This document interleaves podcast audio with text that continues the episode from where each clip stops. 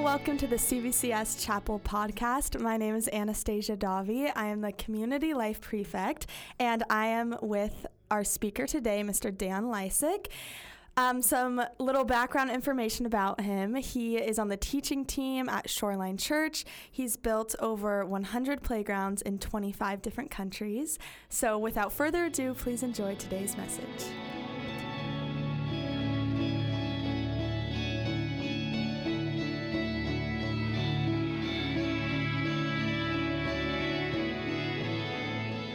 Guys, we have a special guest today. Uh, he's been here before, so you're going to recognize him. He's in the leadership team at Shoreline Church and just an awesome guy and friend. Welcome, please, Mr. Dan Liesik.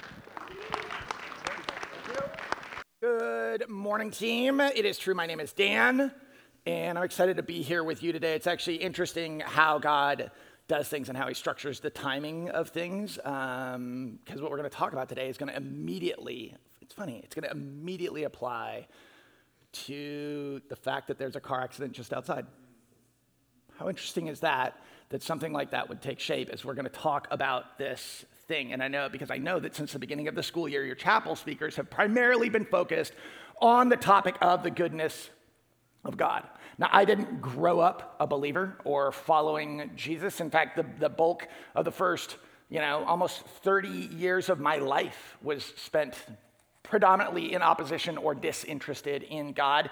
And that means that a lot of the last 14 years of my life has been one of asking a ton of questions, and honestly, questions that maybe most Christians just, just take for granted. So when I hear something like the goodness of God, my mind immediately asks a question Is he though? I mean, is he really good? Because my parents got divorced when I was eight, and I got divorced when I was 27. And I've lost friends in war. I've lost friends to car accidents. I've lost friends to cancer.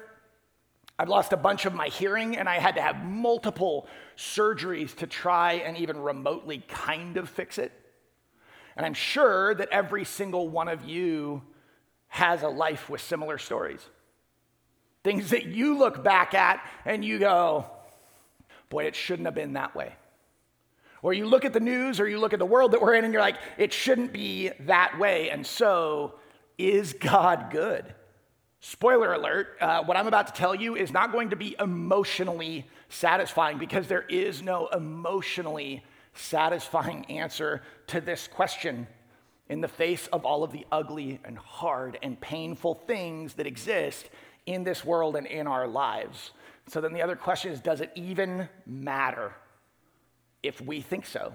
Does it even matter if you think so? Forget about the statement. Does it matter if you individually believe that God is good? A.W. Tozer says that what comes into our minds when we think about God is the most important thing about us. It shapes the way that we look at our world, our lives, our purpose, whether you think about God the way that Muslims or Mormons do, whether you think about Godza the way that Hindus or Wiccans do, whether you don't believe there is a God the way that atheists and Buddhists do. Each of these things shapes the way that we look at our world, our lives, and our purpose. And let's be honest, even inside the circles of people who call themselves Christian, there are a lot of different things that come into our minds when we think about God. So that means that the answer is yes, it matters. It's actually critical for each one of us individually to decide our answer to this question Is God good? Because it is a huge piece of the puzzle when we're putting together what it is that comes into our mind when we think about God, what comes into our hearts, how it informs our actions or our responses to the things that are happening out in the world and in our lives as individuals. Especially when it comes to the things that are so clearly not good. Is God good? And if so, why is there so much bad in this world? Well, let's start at the beginning. Genesis says that at each step of creation, God looks around and says that things are good. They're good. They're good. They're good. Over and over, he says it. After making humanity, he steps back and he looks at all of creation. And he says that it is very good. And implicit in this statement is that there is no bad. God's original design for humanity, for us, for creation, for nature was perfect. There was no cheating, there was no divorce, there was no war, there was no cancer, there was no slavery, there were no drugs. There's no gossip, there's no rape, there's no gangs, there's no human trafficking, there's no racism, there's no harassment, there are no earthquakes, there are no hurricanes. There is no bad in his original design, there is only good. See, God did not create evil because there is no evil within him, but what he did create was a thing called free will.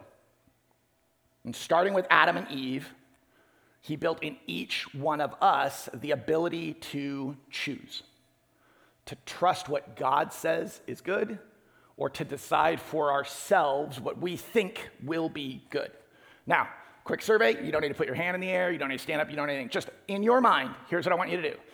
Have you ever had something in your life happen to you that you thought was the worst thing ever or your worst day possible? And today, when you look back on it, you actually look back on it and go, I'm glad that happened. Or you can see the good things that came out of it. I would argue that every one of us has had that kind of experience and will over and over and over in our lives because every one of us is a terrible judge of our current circumstances. Because typically, the truth is that's all we can see is where we are right now. And so, Adam and Eve did what we all do, and they chose what they wanted, what they thought would be best for them. And here is the reality that the Bible lays out it broke God's design. God tells them that in that moment, his design for nature is broken, that his design for human relationships is broken. And yet, even in the midst of all of this, he is still good. God had previously told them that a choice like the one they made would carry a death sentence. Instead, though, he kills an animal and he gives them back their lives. And throughout the Old Testament, from that point forward, we see God making massive demonstrations of his goodness. And throughout the Old Testament, we see a pattern emerge. When people recognize these huge demonstrations of God's goodness, they set up a marker.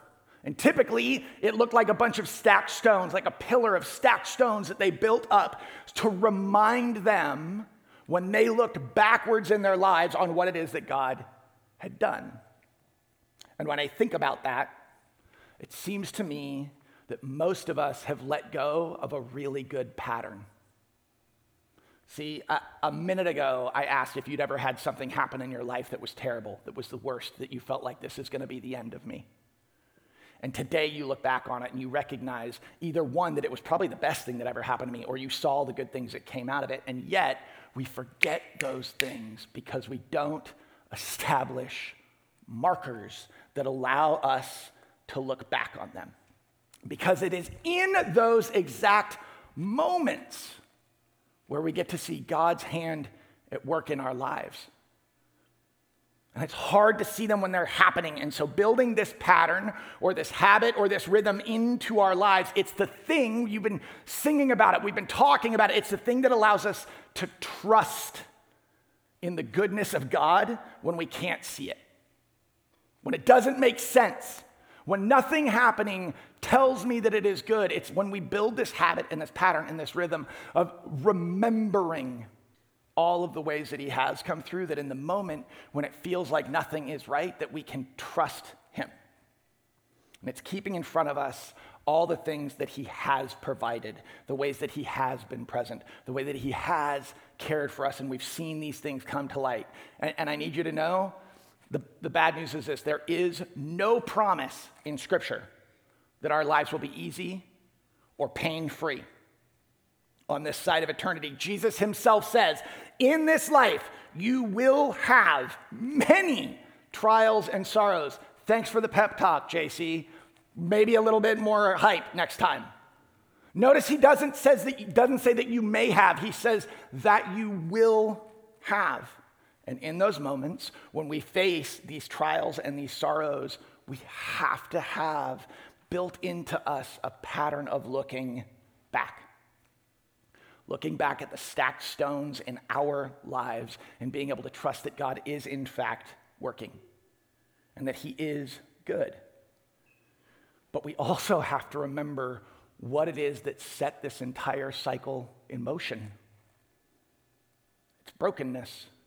It is a brokenness that was outside of his design. It is a broken world filled with broken people, and all of it, all of it breaks God's heart more than anything that it could do to us. But none of it ever stops him from stepping towards us in the middle of it from stepping into our mess to stepping into our, our broken relationships or a terrible diagnosis or a tragic loss or some total betrayal that we have, that we have experienced.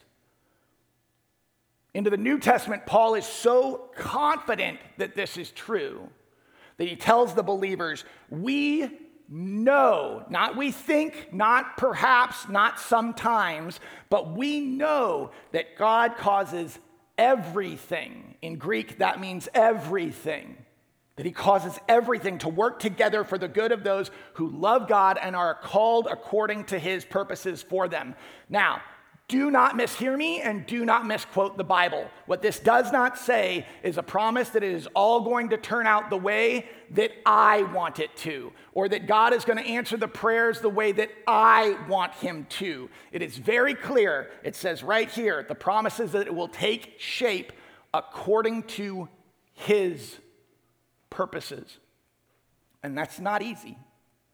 But these outcomes are always the ones that we would have never thought of.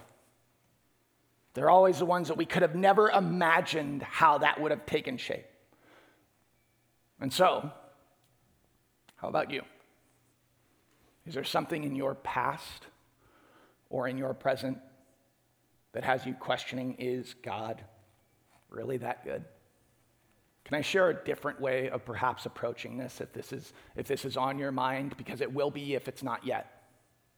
Here we go. First, I want you to look back, just like they did first.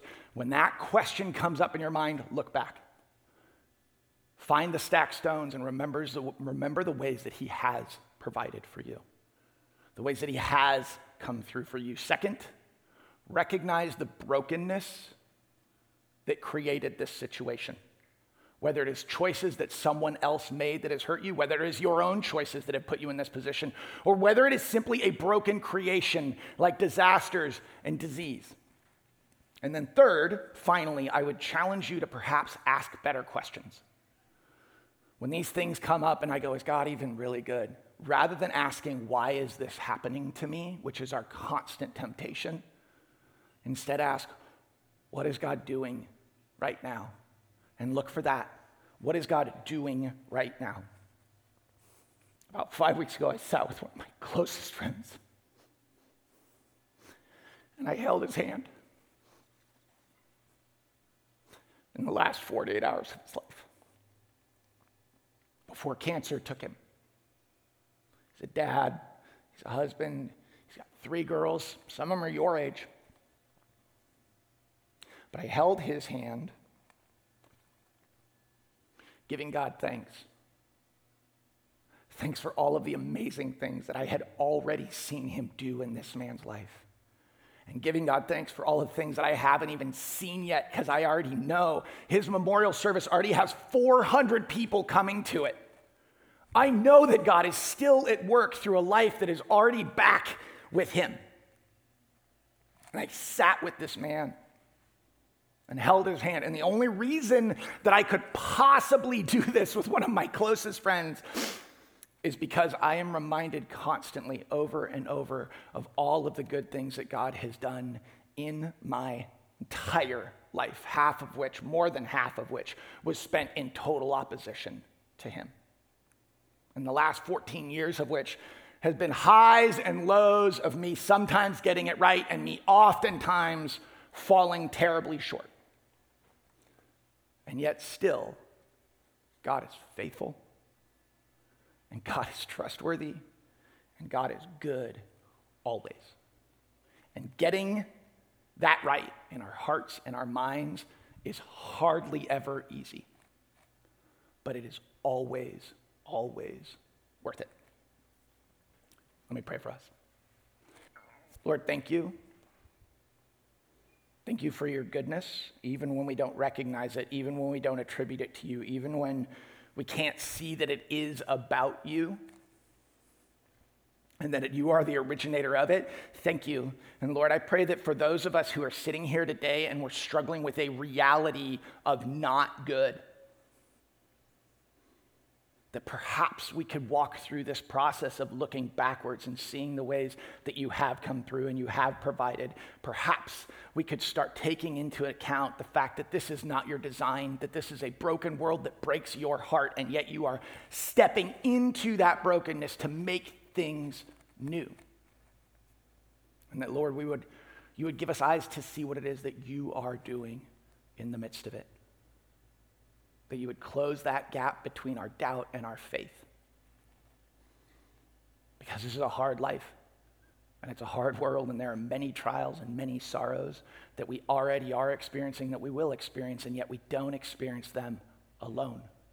We experience them with a God who is good and a God who loves. And so, Lord, give us that confidence today and in the days ahead. We love you and we trust you and we lift up these prayers in the name of your Son, Jesus.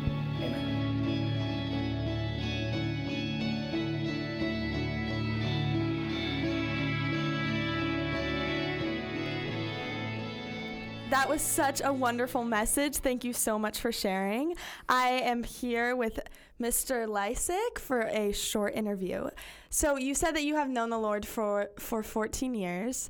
Can you tell me a little bit about your faith journey with Him? Yeah, it's really interesting. Um, so, I was raised in a Mormon family, and at eight, my parents got divorced, which was really fractious inside of the Mormon church, and all of a sudden we kind of kept kept feeling pushed further and further away from our friends groups. Like, well, we don't want our kids playing with those kids, and and that just continued to grow um, until by the age of fourteen, I think my mom was pretty overwhelmed and was like, if you don't want to keep going, don't go. And so we stopped. Know, I stopped. My brothers all stopped, and um, and so from fourteen to to really honestly about twenty nine years old.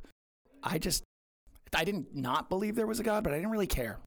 And I, I, figured good people go, and there's good people everywhere, and it's fine. It's fine. I'm fine. I'm certainly one of those good people. That I was confident about, right? Like, and around 29, um, well, at 27, I got divorced, um, which meant that I was no longer a husband.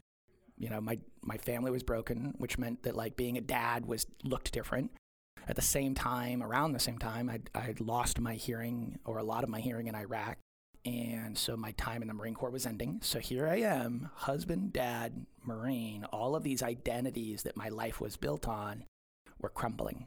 They were all falling apart. And it was like uh, my life was being, like the rug was being pulled out from underneath me. Um, and it made me start asking questions.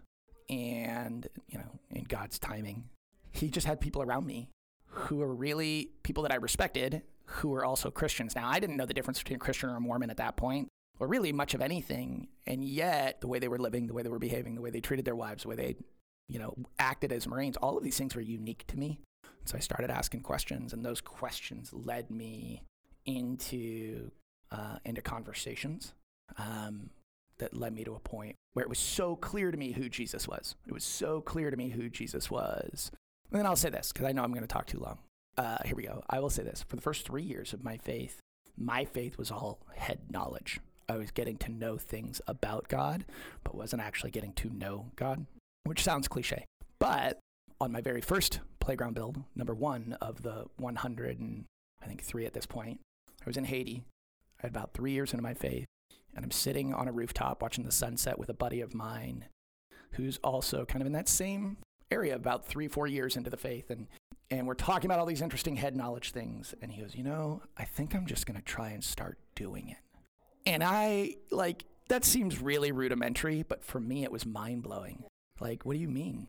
And he's like, like obedience. I think I'm just gonna start doing it. Like, I don't know if it's gonna work, but I know I, I think I'm gonna start doing it. And that it like it was like a second awakening in Christ. Um, and I came back and I just, some relationships ended, some relationships started, things changed, and obedience was the catalyst in my faith when, when I stopped worrying about how does this work and just saying, I'm going to trust that it does work. Man, like stuff went crazy. That's amazing. That is so beautiful. We have a lot of like similarities in our stories. I actually have a similar thing with kind of being raised in for a time in my life in like the Mormon church and um, always like doubting that goodness of God. And then when my uh, relationship with him started was in seventh grade, I came to church and was like, I'm nothing without God. Like I have no identity outside of this. My accomplishments mean nothing. And so I just really admire that uh, your vulnerability to share that story. And I love how you said like your faith started with asking a lot of questions. And I guess that goes into kind of my next question is what's something that you hope students walk away with or questions that they begin to ask after hearing your message? Right. Well, I mean, you know, I know that the theme verse for this year is is in Psalms, and Psalms is replete with statements of how good God is. And oftentimes, I think as believers, we can just take that for granted that it's an assumed. And I don't know that it's an assumed. Certainly in my life, even after becoming a believer, there have been incidents that have happened that have rocked me in a way where I have to ask that question again and answer that question again for myself. Have I decided that this is true? Bible can say it all at once, but have I decided that it's true? And so I, I think that if we ever become disciples that don't ask questions, we've lost our way. Throughout the entire, you know, Matthew, Mark, Luke, John, we see them constantly asking Jesus questions. Jesus got asked tons of questions. Obviously, that should be a pattern that we should have too in our in our faith. And there are things that we resolve and and the more and more we come back to them and just build on top of those pieces, the stronger our faith becomes. And so I think you know the the entire thrust was rather than assuming that God is good, let's ask ourselves individually do I really think so? Do I really think so? When I weigh that against the experiences of my life, do I really think so? And then stepping back from that and getting a right perspective on who is the author of those experiences, because oftentimes it's brokenness and sin, and it's not God. God didn't design this thing, but sin broke everything. And so God's response to broken things is amazing. He puts them together, he makes them new, right? Like the scripture talks all the time about making things new. And so so I think that's the if if anything, the main takeaway that I would say that I would love for for students or anybody who's listening is is to say truly sit and ask yourself that question. Do I really believe that God is good? Because you're going to need that answer the next time. You're going to need that answer, and and some of them be really easy to answer in that in that situation. Some are going to be so we're going to take some time. Yeah. I love that the Bible gives us permission and like authority to ask questions and that those questions become the stepping stones of our faith. And I think it's a beautiful place to be able to sit in uncertainty and in awe and wonder and just wonder like, God, like I want to know more about you. Like I my knowledge is so limited, but like I want to know more. Like that's a beautiful place to be in your faith. So I appreciate just the reminder of that. Thank you so much for being with us today. It, it has been a pleasure and a joy, and um, your message was so beautiful. Thank you. Thank you, Anastasia. This episode has been a production of the Capistrano Valley Christian Schools Podcast Network. Capistrano Valley Christian Schools is a Christian JK through 12 school in San Juan Capistrano, California. Be sure to check out, subscribe to, and leave a review of this show and the other shows on our network on your podcast player of choice. Doing so supports the school community in a multitude of ways. For more information about the CVCS Podcast Network or any of our other shows, check out cvcs.org or email podcasts at cvcs.org. On behalf of the whole network, this is Mr. Jasper saying thank you again for listening and stay tuned for more.